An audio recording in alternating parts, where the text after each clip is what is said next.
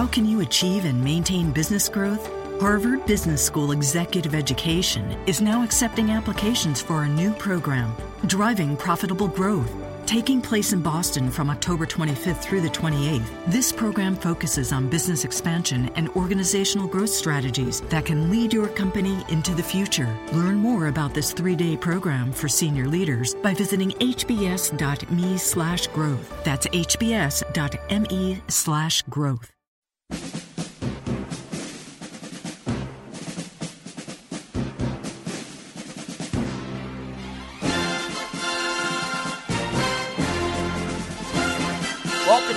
On NBA Draft Week coverage. It's going to be amazing. Chad Ford for second visit with us. If you haven't heard Mike Schmitz, part one and two, now we're the first Chad Ford, it's great NBA draft coverage. And we're going to get it hard with Chad right now on Locked On NBA. I'm David Locke, host of Locked On NBA, radio voice of the Jazz uh, NBA Insider. Thanks so much for tuning in. You can follow me on Twitter at Locked On Sports.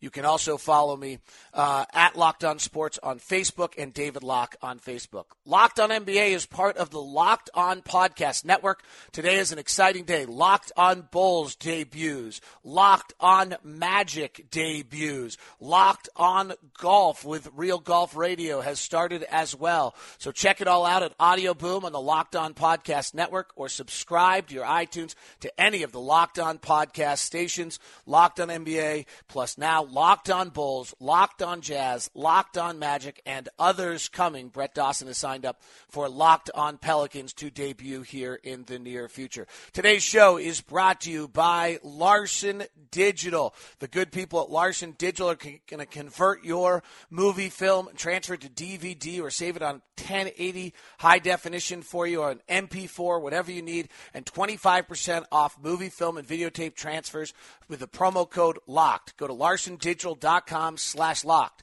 Brought to you by the Utah MBA online program.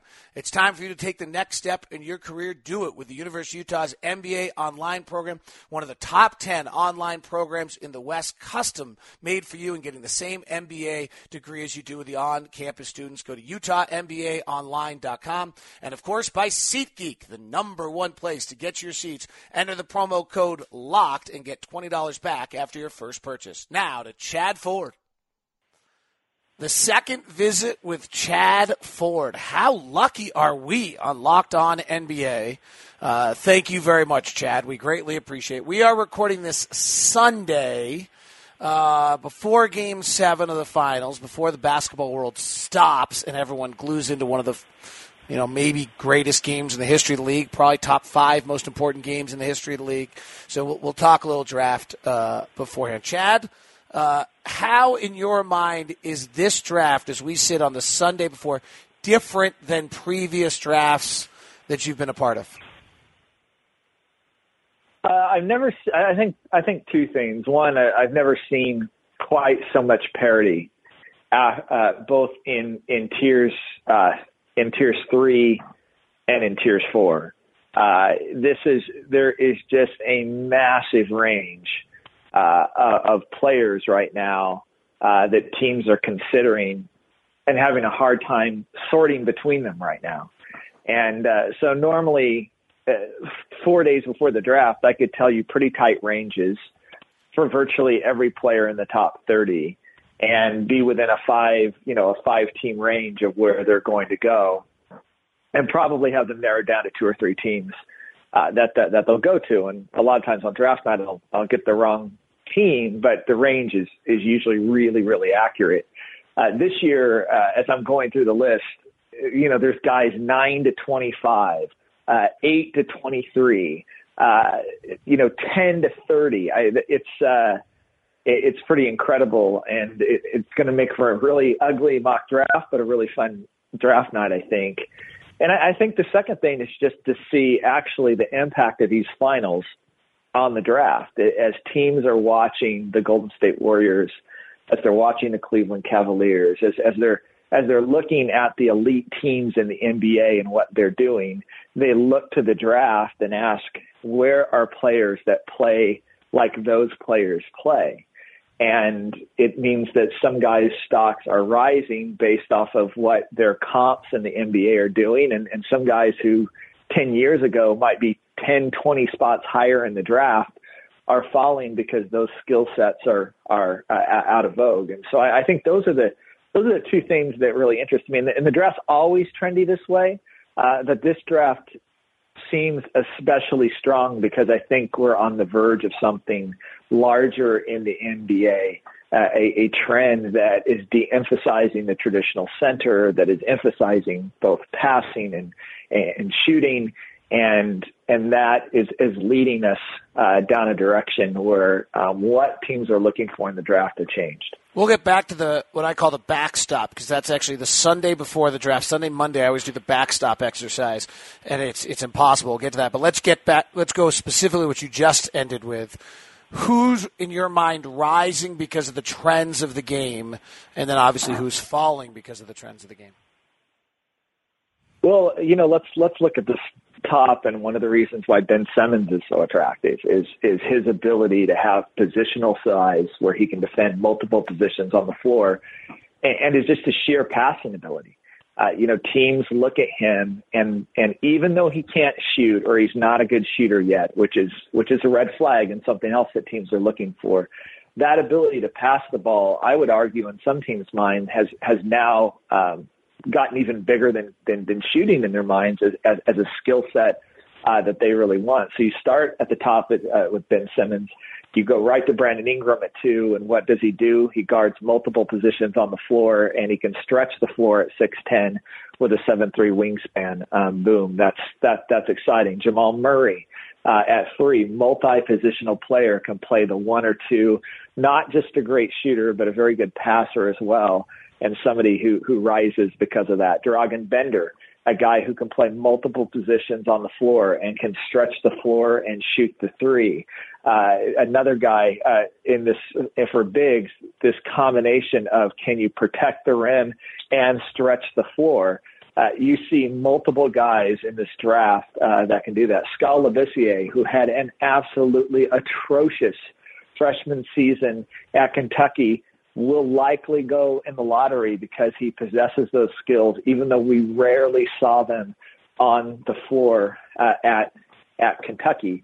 And a couple of players that maybe you would think would go higher in the draft that aren't, like Buddy Hield, for example, who can really shoot the basketball, and that part is attractive but his lack of ability to see the floor, his lack of passing skills, ball handling skills, his sort his his inability to guard sort of multiple positions on the floor, all make him a little less attractive uh, uh, to teams uh, than maybe he might be in previous previous seasons. And it just goes down the list. Uh, Denzel Valentine.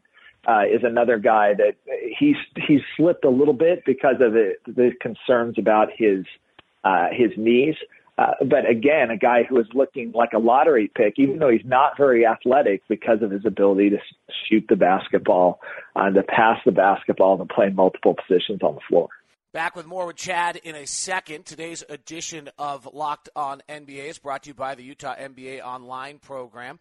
UtahMBAOnline.com. The MBA Online program is accredited by the AACSB, and the U.S. News World Report ranked the program one of the top 10 online programs in the West. All right, so life's busy. Your family, there, you're traveling, you've got all these things going on, and you want to improve your life. You want to improve your career. So the online MBA program is the answer because it's an MBA anytime, anywhere specifically designed for working professionals seeking an innovative online MBA with high level flexibility at the University of Utah. 801 587 8870. UtahMBAOnline.com. They've covered all the bases. The courses are optimized for online delivery. They provide personalized coaching through the Career Advancement Center, tailored to wherever you are in your career. And the highly selective program provides network opportunities with classmates through on campus three day residency or group projects. Wherever you may be, however you might need to get it done, this is the way to take step forward in your career. It's the Utah MBA online program, UtahMBAOnline.com. Three terms start February, March, and August, and they're accepting applications now for the fall of 2016. Call 801 587 8870, UtahMBAOnline.com. All right, so you mentioned Denzel Valentine, and when we chatted in our previous conversation, we had kind of a Dejounte Murray Denzel Valentine conversation. If you were to ask me the first question I asked you about what my feeling is, I may have changed in the two weeks since we've talked, Chad, with the amount of video I've watched. Usually, the Jazz have been floating around 12. I'm usually watching those players. In the last few years, there have been guys that I really liked. Interestingly, often ones the Jazz took. Uh, when I watched Jabari Parker, I kept wondering who Rodney Hood was. When I watched, and often it happens that way, where I'm watching one player and somebody else jumps out. Honestly, I've not had that happen at all this year. I've watched eight players in depth I don't have a guy that I love. And suddenly I go back to Denzel Valentine, who I watched the first time and was like, eh. And I got some concerns, but I find myself almost more open to a Denzel Valentine or a Sabonis or some of these guys where it's just kind of, okay, I got what I'm getting and I don't, the risk factor's low and the ceiling's low, but I'm, gosh, I, I'm having a hard time when I watch some of these other guys seeing that what I want to see that makes me say, ah, he's got it. Well, that's because you're looking at guys that are going 12. And, and, you know, frankly, at that point, I think somewhere in the range of like 9 to 25, you're talking about guys that are probably role players in the NBA. They're probably rotation players. And so most of those guys just there's not going to be a lot about their game that necessarily pops. Or if certain things pop, there's weaknesses that pop equally strong. Uh, that that make you question whether they're going to be able to have success in the NBA. And so, look, I understand the uh, the inclination for a Sabonis or a Valentine because you know what you have there. And while the ceiling may be low, the floor is high. And they they look like much more stable rotation player type players in the NBA than maybe a guy like a Dejounte Murray or a Deyonta Davis or a Cheick Diallo or a Wade Baldwin who have some qualities that could allow them to pop and be more than rotation players that have significant weaknesses to their game that also mean they could be out of the league in three years. It's incredible. I mean, you just went and did the comparisons on a bunch of guys there, right? Like I watched Sabonis and then watched Davis. Okay, Davis looks like an NBA player. He passes every eye test imaginable. Sabonis doesn't. But again, like to your what you just said is so much of this draft. Like I might just take Sabonis and say, all right, I got a 6'10 guy with 240 pounds whose motor runs endlessly and cares about winning. That equation almost always works and and look, I really think it depends on where you're at as a team right now, and I think it depends on how badly you actually need to hit in this draft to hit a, to hit a single uh, or to hit something. I, I think for teams that that are ta- lacking talent right now and lacking assets, someone like a Sabonis, for example, or, or someone like a Valentine actually make a lot of sense because they're they're guaranteed to at least be somewhat valuable um, in the league. And again, I'm putting a caveat there for Valentine because there are among teams significant um, concerns about the long-term health of his knees, and obviously medical means a lot, and it's very difficult to get specifics, and and even very difficult to get teams to sort of agree on things. But that's that's an obvious sort of asterisk out there, right? Um, uh, is is what will his long-term medical health be? I think if you're a team, and I actually think the Jazz fall into this category, of a team that actually, you know what, they really like their starting five. And on top of that, they even have rotation players now on this team that are extremely attractive. Uh, they're young. Um, they can do a lot of things. You know, they have Trey Lyles and, and they have Rodney Hood uh, on this team and guys that um, are coming off the bench but have significant uh, talent. I think that allows the Jazz to sit back and say, look, we don't necessarily need our ninth guy to be a our ninth or tenth guy to be a, a rotation player right now. We can pick that guy up, you know, via free agency, or we're comfortable with that. So why not hit for one of these upside guys? Be be patient. Take a couple of years. We know we don't need to contribute now. And if we strike out, we didn't really do anything to damage the long term health of our franchise or our plan. Um, but if we hit a double or a triple, suddenly we have this other huge asset out there um, that might help us down the road. Back with more Chad. They've been with us from the very beginning. It's SeatGeek. They are always the first place I go to look for tickets and to a concert or a show. They have been loyal to Locked On NBA, and I appreciate if you're loyal to them as well. Just have the SeatGeek app on your phone. I used it just the other day to look for tickets to a concert coming up at locally here at an outdoor concert uh, venue. SeatGeek pulls all the tickets available from all the other sites in one place, saves you time and money. You never miss a deal, and they get alerts for you. Plus, they tell you which seats are the best.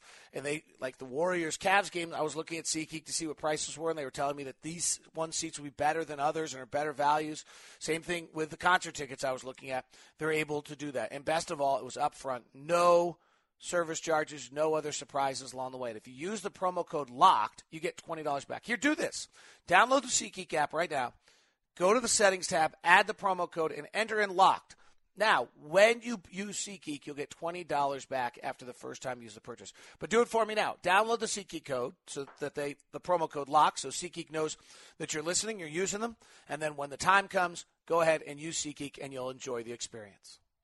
Let's go back to the top of the draft, and uh, I call it the backstop exercise, where I literally put down the top, you know, 20, 30 players in the draft, and then try to figure out the last possible spot they could get drafted. On the, Okay. when I started this today, the top eight guys I have at eight. I don't know what order yet. We can get into that in a second. Do you agree that the top eight is really well settled right now? And It's the top eight is the top eight. Uh, the the only guy that I could see potentially sliding out of that top eight is Jaylen Brown, though based off of his workouts the last uh, few weeks and the feedback that I've gotten from teams that have seen him work out, I think that's that's unlikely. If you'd asked me two weeks ago, I'd have said Jaylen Brown was the guy that could slide out of that. Uh, but I don't think so based off of his workouts now that, that that'll happen. last year, Willie Cauley Stein, we had the same situation actually when I went back and reviewed my notes. We thought eight were set, and then Willie Cauley Stein jumped in. Is there anybody you think could jump in? Yes, eh, because Sacramento is sitting at eight. Well, they, And right, they did it last year too, right? And, and and and by the way, guess who drafted Willie Cauley Stein Right. last year was Sacramento, right? I mean, you're talking about a team that has really not had a real front office organization going. They have not had the same level of scouting or progress or what have you. The, the, the entire front office has been in disarray. It took them forever to hire uh, a, a, a, an, an assistant GM that, that really knew what they were doing. It's it, it's a mess. I mean, they are months and months behind the other teams in the league on just where they're at in their scouting preparation for this, and and that's that's where it can lead to mistakes. But with all that said, I know they love Buddy Hield, and so if Buddy's there at eight, then and that's I think the most likely spot he lands, then then it's a foregone conclusion. I think that the top eight are there. If he's not there, that's the team that I could see pulling a wild card and bringing in a Sabonis, for example, and and putting him in the top eight. All right. Uh, what is, at least in my calls, I'm getting no traction on three through eight. Uh, obviously, starting off with Boston as the first mystery. What we're talking Sunday. What is your? And uh, you know, this can all change. Trades. I, I gotta figure somebody in here moves, but trades are hard to be made. What's your feeling on what happens three through eight personnel wise? You know, right now, here's where I'm more comfortable uh, is starting to eliminate guys in that Oh, eight. like great way to that's do it. that that that's that's I think where we're going. And if if you were to ask me today who Boston wouldn't take out of those eight, I think you could scratch two guys off the list. I think you can scratch Bender off the list, and I think you can scratch Buddy uh, Hield uh, off the list at eight. Jamal Murray, uh, Kris Dunn, uh, Jaylen Brown, Marquese Chriss. I think they're all still uh, in the mix there uh, at, at three. You get to Phoenix, and I, I think that it's pretty safe to cr- cross Kris Dunn uh, off the board there.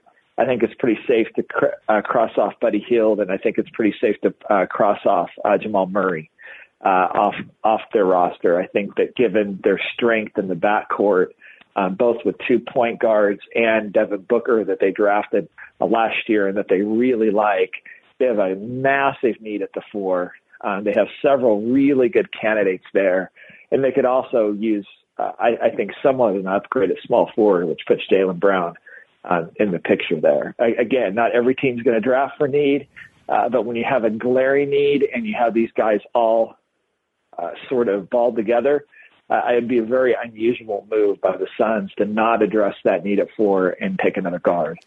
Um, at five, uh, a little bit harder at five because you could see Minnesota going a number of directions. I think surprisingly, just based off intel, I think you can scratch Dragan Bender off the board there, even though I actually think he would be a very, very nice fit uh, for them. And I think you can you can scratch Buddy uh, Hield off the board there um, in Minnesota as well. I think this is Kris Dunn, Jamal Murray, uh, Jaylen Brown, are and, and Marquese Chriss. I think those are the four guys um, that are in the mix there. And uh, let's see, that takes us to six to New Orleans. New Orleans, I don't I don't know that you can scratch any of those guys off the list. I think as you get further down, I think those teams have have basically said we're going to take uh, who's left uh, on the board. Obviously, backcourt is a huge need uh, for them, both at the one and the two, and some combination of Kris Dunn, uh, Jamal Murray, and, and Buddy Hield seems like uh, the most likely likely three that go there. And then by the time you get to Denver at seven, it's just you know we're going to take whoever the leftover is. There's two interesting things in the f- first part of this draft that interesting to me. One, Robert Sarver, the owner of Phoenix, deals with losing and uh, long-term planning, arguably as poorly as any owner in the NBA. And I'm just speaking on track record, right? They didn't stick to their plan last time, and he fired Hornacek a year in, using those two things as fact-based to make that comment. Uh, that's I wonder if there is there is there a player in the draft last year was Porzingis or even Winslow that teams want to go get enough that they think's going to be a star that they would trade an established player to Phoenix. Because I think Phoenix might be willing to move out of that pick if they got a bona fide player, believing then, hey, we put Bledsoe, Knight, Booker, and whatever big guy, you know, four we get in a trade – that we would suddenly be a playoff without with Tyson Chandler. We're now a playoff contender again because that's what they want to be. They have no interest in building. They've shown. Right. Do you see a player in the here that someone would be willing to, to sacrifice a lot for the way people offered New York for Porzingis, the way people offered Miami for Winslow last year? You know what's really interesting about what you just described with Phoenix is that I can make the exact same argument about Boston. I can make the same argument about Minnesota, New Orleans, uh, um, Denver, and Sacramento. Literally, all those franchises have don't want anything to do with the lottery anymore. Uh, Danny Ainge is desperately trying to, um, no, they're not in the lottery, but he's desperately trying to put all of his assets together uh, to get a guy who's really going to be moving the needle in Boston. I don't think they think the number three pick as good as it might be, is really going to move the needle in Boston. Tom Thibodeau's in there now. They already have their two young building blocks in Karl-Anthony Towns and Andrew Wiggins. I think he would desperately like to add a couple of young veterans to this roster and push for the playoffs next year, thinking that will help the development more than anything that they could get at five. New Orleans is very anxious about where they've been and how stalled they've been in their plan and knowing that Anthony Davis eventually is going to come up and become an unrestricted free agent again, even though he's just now started his new contract. They know the clock is ticking uh, on these guys and that they have to start to put a real team around uh, Anthony Davis there if they ever want a shot at keeping him uh, down the road. They're very anxious. Dell Demps is hanging by a thread uh, in New Orleans right now. They know they need to make the playoffs. I could see them making that deal. Denver has been in this weird rebuild with lots of middling talent. I think if they could package guys together and get one standout player, they would do it. And you know, everything in Sacramento right now is focused on this team being a playoff team next year and not returning to the lottery. And given the, the draft protections that they have on their pick next year, it won't even help them to get in the lottery. They're going to have to move their pick. And so, you know, for all of those reasons, uh, I think that there's a great chance we're going to see a trade um, at three to seven. If you ask me who that player is, again, I think there's so much parity around the league. Every front office will have a different guy that they sort of have number three on their board. If I if I would tell you tonight who that guy might be, I I, I might say, and that this might change in three or four days. But right now, there does seem to be a lot of interest in Kris Dunn out of Providence. I think he's a little bit older. I think people feel like he's a sure thing because at the very least, he is a multi-positional defender who plays with athleticism, length, and toughness, and he's going to be able to lock down both ones and twos, and that they feel like there's enough point guard skills there, there's enough offensive skills there that he could be a good starting point guard in the NBA. And also, given the position and how important the position is, that might elevate Dunn above the other guys just a bit. So I was watching Wade Baldwin play Kentucky, and Jamal Murray had like 26 in the first half and was otherworldly. I watched Jamal Murray at the Nike Hoop Summit, where he was the best player on the floor two years ago. So I went and decided to go watch Jamal Murray. I think he's going to be terrific. What am I? What, what? Like that's my guy. Like if I'm an NBA team and Phoenix is moving four and Jamal Murray's on the floor on the board, I, I think Jamal Murray's scoring I don't want to. I hate it when people say he's a 20 point a game scorer. Look around, there aren't that many guys, but I think he is. I think he legitimately could score 20 points a game in the NBA. Uh, I, I, I think he translates. I think he's more of a one than he showed at Kentucky when I watch him.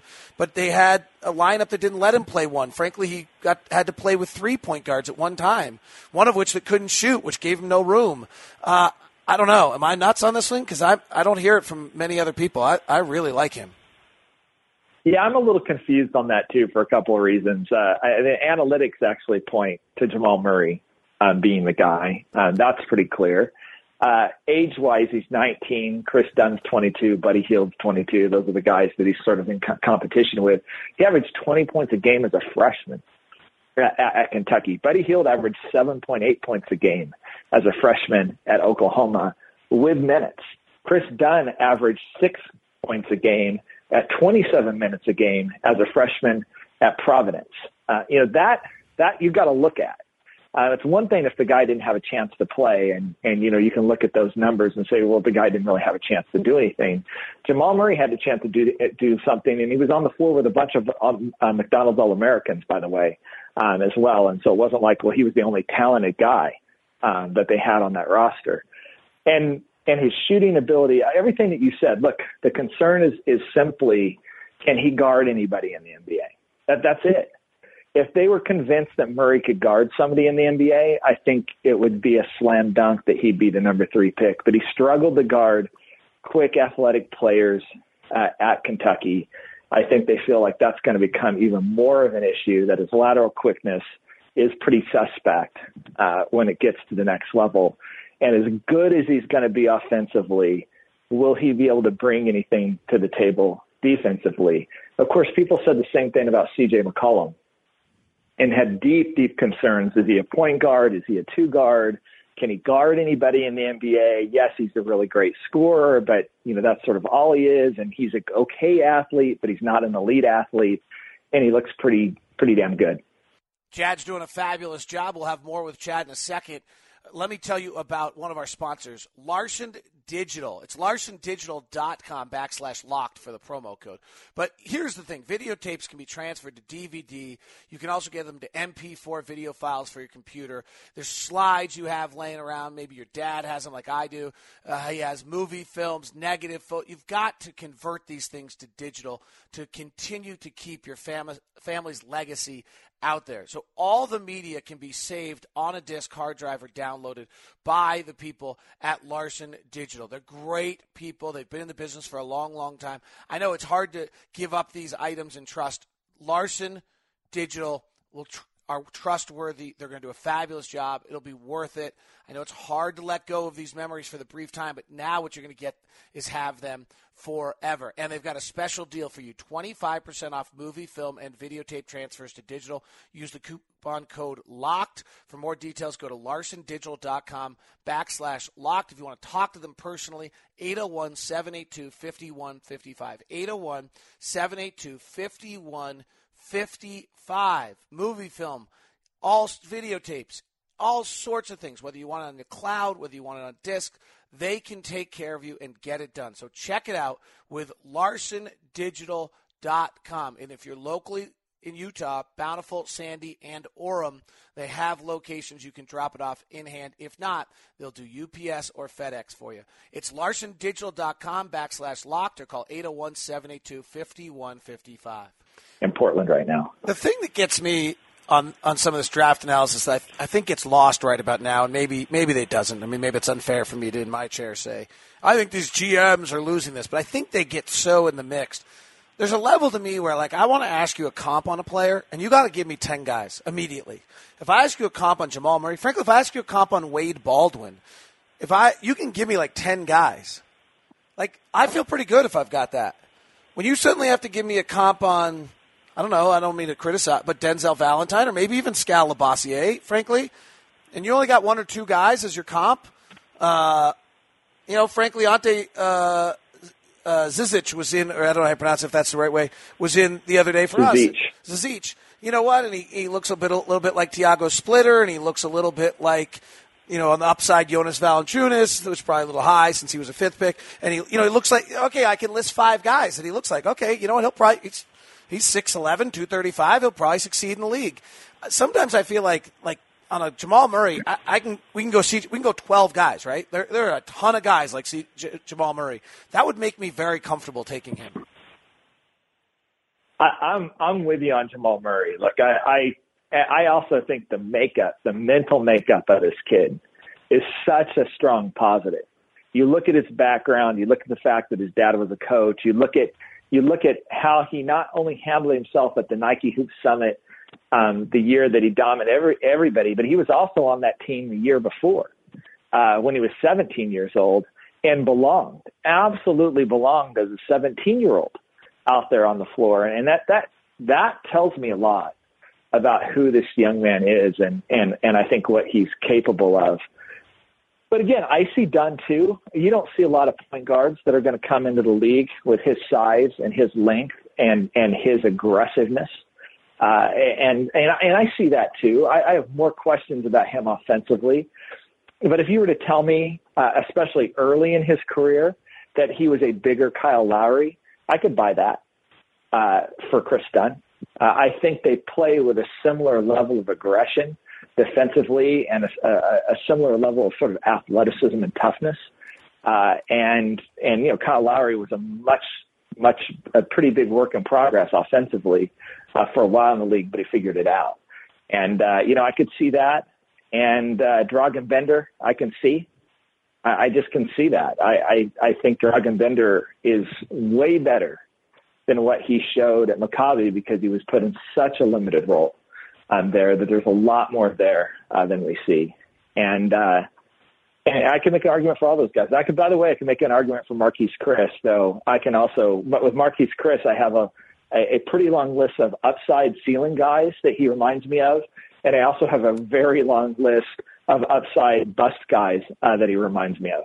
Um, he's the he's the scariest one of me. So Ty- Tyrus, um, because, Tyrus Thomas is on that list. I take it. Yeah, yeah. Tyrus Thomas is a great, great example. Stromile Swift.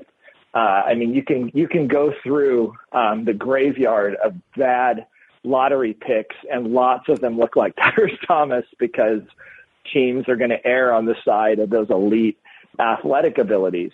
But then when a guy hits, everybody looks around and says, "Well, why the hell didn't you take him? I mean, why does Amar'e Stoudemire fall to nine in the draft?" They're worried about again you know, guys that had busted, but then Amar'e pops and he's great. And, uh, and, uh, who I actually think what will be interesting with him is I'm not a 100% convinced he's a four because he doesn't rebound.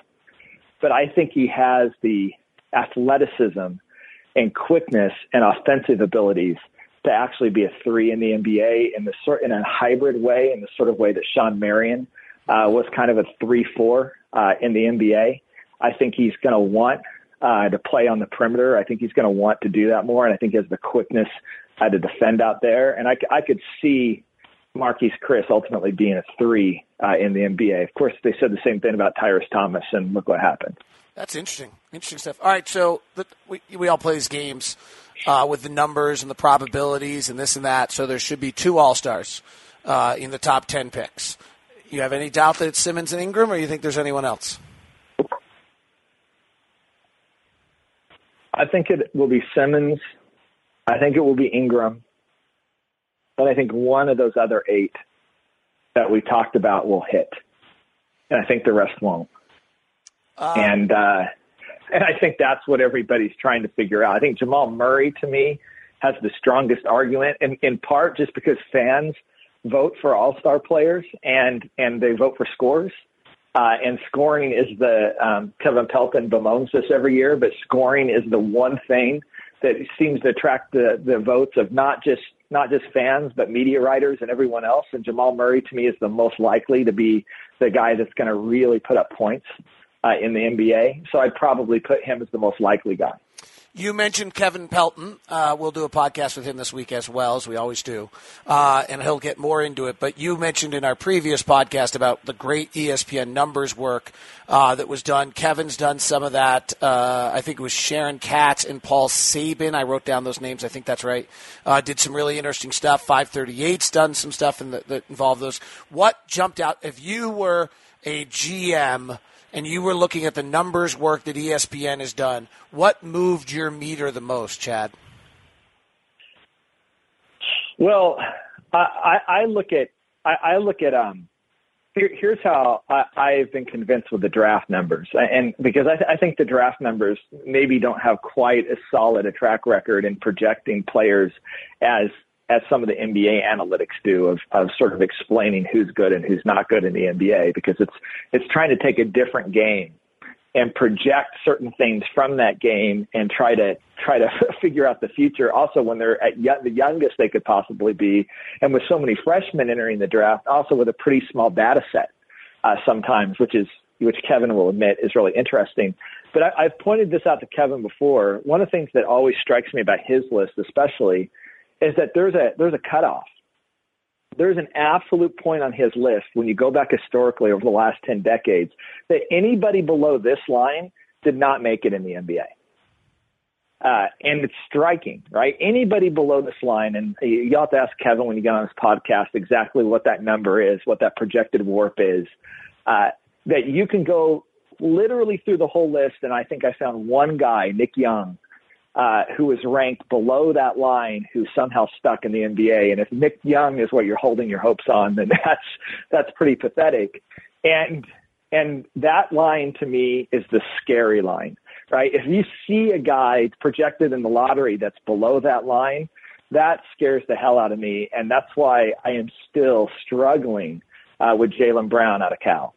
Uh, his his numbers for Kevin are just absolutely awful. And if you watched him at Cal, you can totally understand why why those numbers would suggest um, that he's going to have problems uh, in the NBA. And I worry with Jaylen Brown that you look at the body; it's an elite NBA body. It looks like an Adonis. You look at the elite athletic ability, and it's great. You watch him dominate guys in high school. And and he was a dominant high school player and very worthy of you know being ranked in the top five based off of what his high school career is. And then you watch him at Cal, where guys are also bigger and stronger and smarter and more athletic and have played the game. And and it just looks to me like Jaylen Brown doesn't know what his game is. He doesn't doesn't know who he is, and he doesn't know what he can get away with um, at the college game, which just led him to very wildly inconsistent uh, performances. And, and I'm not saying he can't figure it out. I mean, you hate to write off a guy that is as intelligent as he is and that has the physical tools that he is. But you know, let Kevin talk to you talk to you about it because the the numbers on him of all the lottery picks are are just uh, are his, historically scary. Interesting. All right, this is self-serving to wrap up with Chad, but on my other podcast, Locked On Jazz, we do a yearly draft, and there are eight finalists that will be in the draft. So I'm going to walk you through the draft, or through a, excuse me a bracket for the draft for the Utah Jazz in the 12th pick, and see what you would do. Baldwin, Wade Baldwin, or Dejounte Murray. Murray. Uh, uh, Korkmaz or Valentine. Korkmaz. Moving to the big bracket, Sabonis or Davis? Sabonis. Jakob or Ellenson? This is for the Jazz we're talking about. Nah, this is just if you can just go general. How about you go general, not specifically for the Jazz?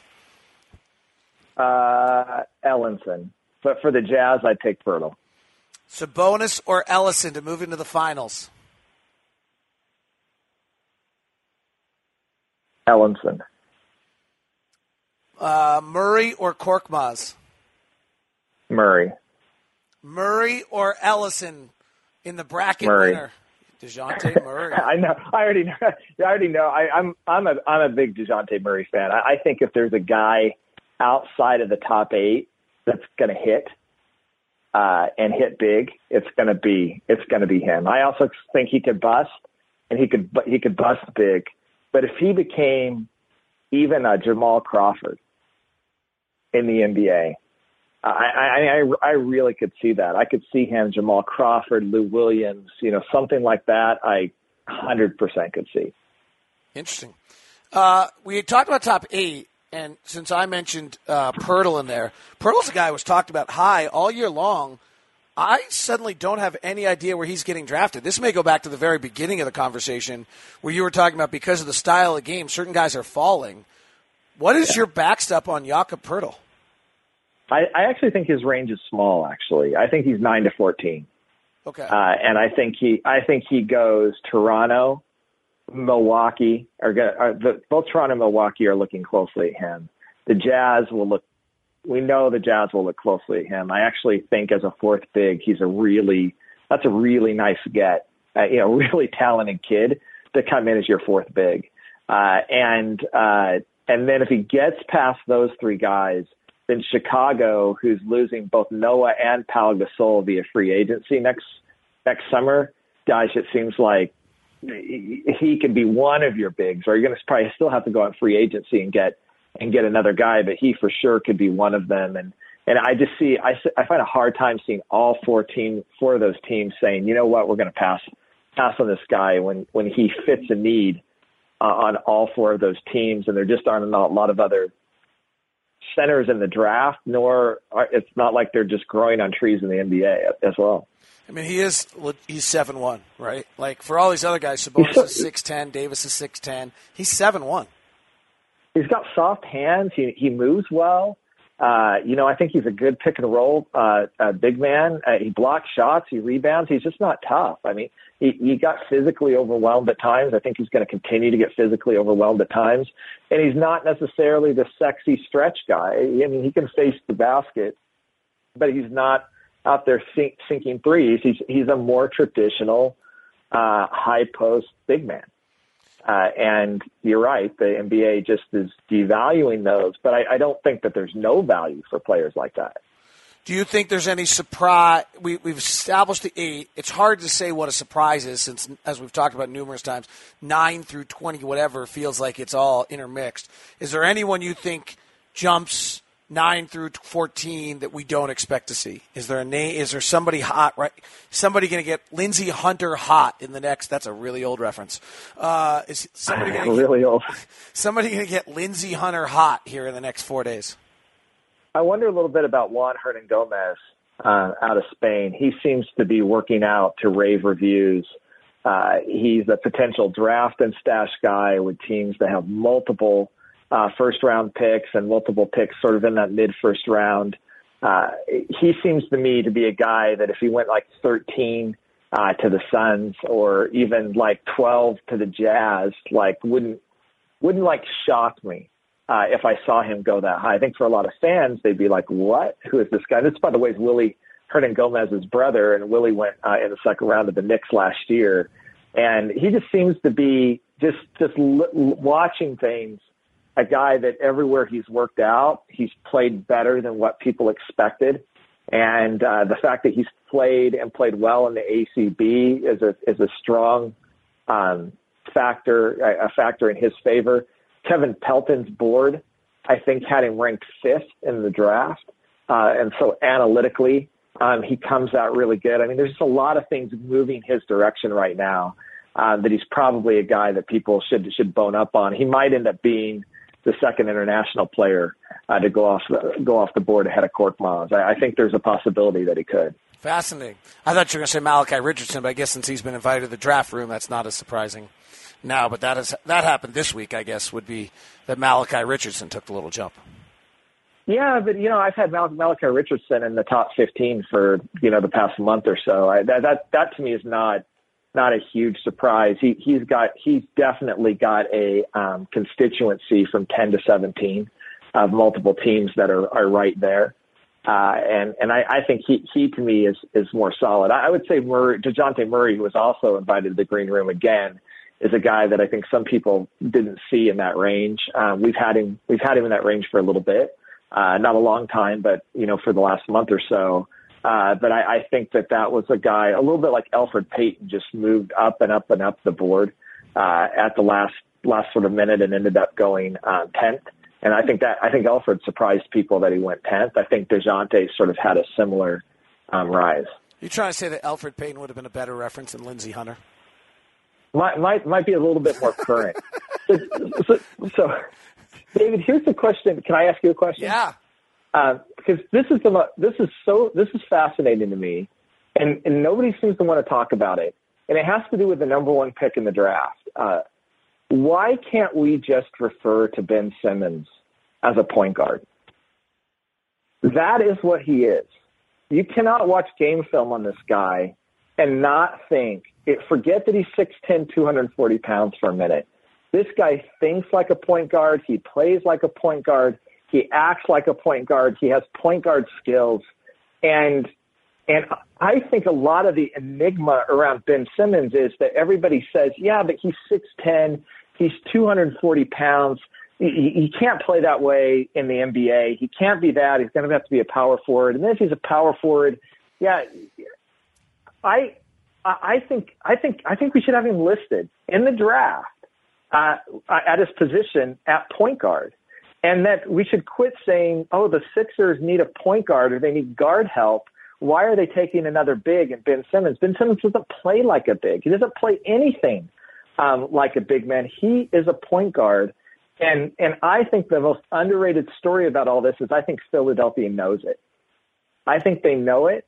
I think Brett Brown is comfortable enough in his own skin and, and with his job and what's sort of happening in Philadelphia, that they have an opportunity on that rebuilding team to go ahead and, and try it um, and, and let him actually handle the ball. You know, we flirted with this with LeBron. Um, the Cavs flirted. Paul Silas flirted with having LeBron James be the point guard on that team. And if you remember in summer league, uh, his rookie year, LeBron played point uh, for them and uh, and eventually got away from it because everybody's like, yeah, you know, I don't, I don't really know that he can be a point guard, and maybe he's better in some other ways.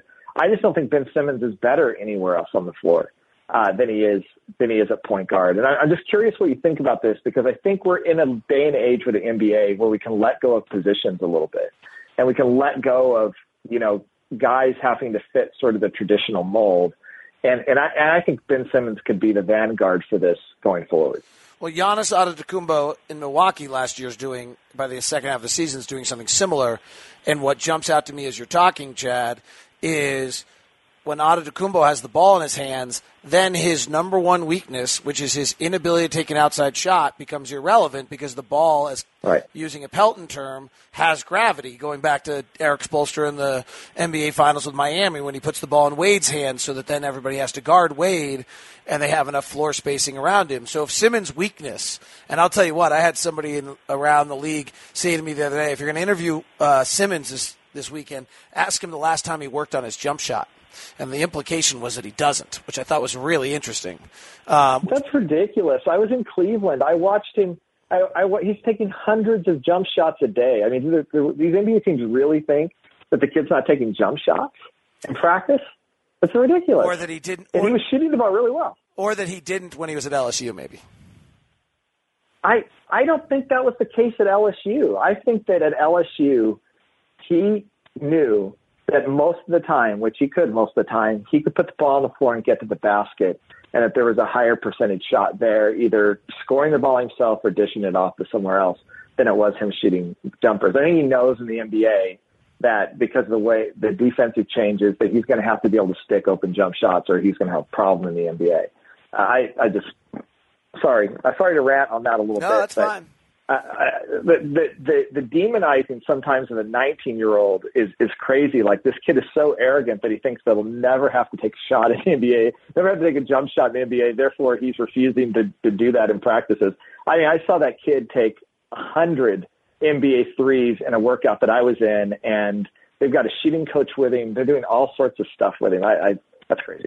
Okay, go ahead. But I think the idea is the idea, you know, or that he's even even if you just say he's a, two, a ball handling two, right? I mean, I, I think Yeah. it's very like even this is not nearly the same talent, but what I've said about Denzel Valentine is I actually think he's a six six backup point guard who could finish games in a lot of nights in the NBA with the right matchups. Right. Okay, that's not you know what if you're if you're picking frankly if you look at the history of the draft, 11 down, 49% of the players ever become rotation players. Like let's you know I know we're all going to shoot the moon because that's what happens, but if you look at picks 11 through 30 in the NBA draft, 49% of them become rotation players. Well, Denzel Valentine I feel pretty comfortable as a rotation player in the NBA. Maybe not. Maybe Yeah. maybe the athleticism really comes to bite him. You know, it's hard to, you know, that's I guess that's the concern. I feel pretty good. Like to the, so, you know, that's where we were with Sabonis. So on on Simmons, yeah, I think there's something to it. If he's a ball handler, one, two, or three, then his weakness at the current time is irrelevant.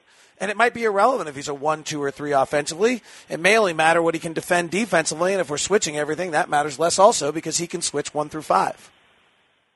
It does exactly, and then and then I think you pair him in the backcourt uh, with like let's just I'm just throwing out a name here. I'm not saying that they're trying to go get this guy or whatever, but like look, let's say you paired him in the backcourt with Avery Bradley, um, right? And so you have a a quicker, smaller guard that can guard ones and twos as well.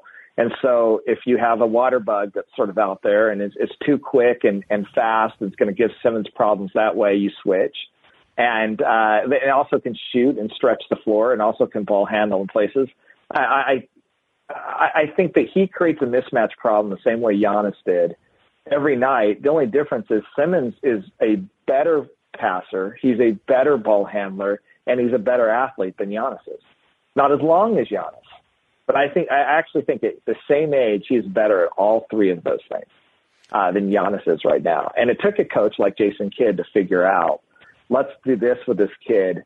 And it takes away his biggest weakness and creates huge mismatch problems uh, for teams on the other end. And, and I, I think that's what's going to happen with Simmons. And I, that's why I think so much of the analysis uh, of him and his weaknesses and why he shouldn't be the number one pick are missing. Uh, they're missing the, um, you know, they're missing the, the bigger picture uh, of what he could be. And and you're right. If he got a coach that was really old school and stuck in his ways and said, "No, I'm going to stick this guy as as a power forward and just ask him to rebound and stretch the floor," that he'd be a massive disappointment in the NBA. I think Ben Simmons would be a massive disappointment in the NBA in part because I think he'd be pissed off. He wouldn't know what to do. Um, he's not happy if you watch him at LSU when the ball isn't in his hands. He's not. Yeah, no, I Um, just like most most point guards are not happy when they're when they don't have the ball in their hands. this goes right back to where we started. I mean, we might as well go full circle as we kind of did last time. But you, I asked you what your takeaway is, and, and you're getting into how the game is changing. And I think it gets interesting on the game is changing. I think it's interesting on Simmons. It gets interesting on Ingram. I'm going to miss somebody in here, but I think it's interesting on Murray because I don't care if Murray's a one or a two. I just don't care. He'll have his ball, the ball in his hands. He can do either. I actually think Baldwin fits into this category. He's six five with a six eleven wingspan. He can slide between one through three and maybe even one through four defensively. I know his mid range game is a disaster, but you know that's why he's at twelve. Uh, you know, if I was a bigger Valentine fan, I'd make the same argument on him. I, I could. I. It makes sense to me, and that might be why he's at 15. You you can run down the list, and then you get to some of these other guys where, you know, the the old Courtney Lee type, which might be what uh, Beasley is, you know, who's the spot up shooting three and D guy that everyone used to like. That as much as everyone still likes that, you got to be able to play the ball in your hands a little bit. You got to be able to pass. You got to be able to do things. And th- those guys we just mentioned, I think, are the guys who will be able to do that in this league. Uh, Kris Dunn counts in there. Pro- uh, Buddy Hield, I think, is a question mark of how much he can play. You know, as much with the ball in his hands, creating for others as just his own shot. You, you have probably better thoughts on the top on some of those guys. Look, I, I, I, I think you and I just see this the same way. And and and it goes back at the top. We talked about the influence of the the Golden State Warriors, and and and I think as much as we want to focus on on Steph Curry and and and Klay Thompson, it's really Draymond Green that I think was the revelation. And I, I really think Dray, Draymond Green is the revelation here, right? Like you, he fell to 34 or 35 in the draft because teams couldn't figure out how to take his skill set and really apply it to the NBA, right? Um, and the Warriors figured out how to take his skill set, put him in a, a, a perfect position, and then they had the right player too, right? He had the right mindset, the right work ethic, the right basketball intelligence, right? He had he he brought something to the table too, and it was the mixture of those two things. You have to have the right player, the right mentality, but also the right coach that sort of understands. Let's see how how to do it, and and and how I look at the draft. I think this goes back to our last podcast again is you you analyze every player and you try to figure out what could they be in the NBA if you just took off all the restraints for a minute and and you had a coach that really understood what this player's strengths and weaknesses are what what could they be uh, at the next level? And that's why Simmons just is so so attractive uh, to me um, is what he could be um, with the right team. Gets on the wrong team, and I'm going to feel very, very differently about his future. But I could say that for all 30 picks in this draft, including Brandon Ingram, including Jamal Murray. Uh, you know, I'm not sure if Tom Thibodeau, for example, uh, is the right coach for Jamal Murray. I'm not sure that after coaching Jimmy Butler the last couple of years and and seeing sort of the defensive effort that J- Jimmy Butler gave every night, whether he might not get very very frustrated with Jamal Murray very very quickly and bury him regardless of what it can do, right? Uh, and so you've got to have the right coach, the right fit, or whatever. But I, I think the the proper way to evaluate the draft is to is to figure out could this guy excel and how could he excel, and then you know we have to evaluate the draft the second time when the guys get drafted by who drafted him, and did they have a plan in place to really help this this player reach their potential. It's a great point. I've talked about a lot. I think that's the my essence of the Warriors is they just let every player play to their strength. Right? They do. Because some of those guys and, off that bench and, and, have not been liked before. Yeah, Andre Iguodala, you know, is now got to be he's got to be one of the most underrated players in the last decade um, in the NBA. But it wasn't until he really got to the Warriors that you really understood why. And Mo Speights has been cut by a bunch of guys because he shot too much. So they, you know what they told him to do? Go shoot. Right. You know. And uh, and and and, and so this revolution that's hitting the NBA, uh, I think uh, you know, I, I think G- GMs are getting it. Uh, I think um, the media is starting to pick it up. I think the analytics folks have seen it happening for a while and have been talking about it for a while. And it's now, I think, in the hands of coaches uh, to take it the rest of the way. And and and it, it, it's going to be interesting to see which coaches can really adapt and which coaches are going to struggle to adapt uh, as we get as we get to the next level because I think this is the way it's going to go. I think it's good for the NBA. I think it makes the game more interesting and exciting. I think players like it. I think agents um, like it, and I think you're going to start to see free agents as well begin to make their decisions not just based off money because money is everywhere now and not just based off geographic location because uh, that's important, but it isn't the most important thing. Uh, but based on whether this coach can get the most out of me and allows me to play um, in, in a way that will allow me and my teammates to be successful. He's Chad Ford. You can reach him at, at Chad Ford Insider on Twitter. Follow him on ESPN. He'll be in New York for the draft.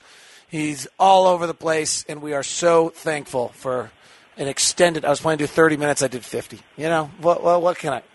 I'm not good at keeping you short. I, uh, for that, I will forever apologize to you.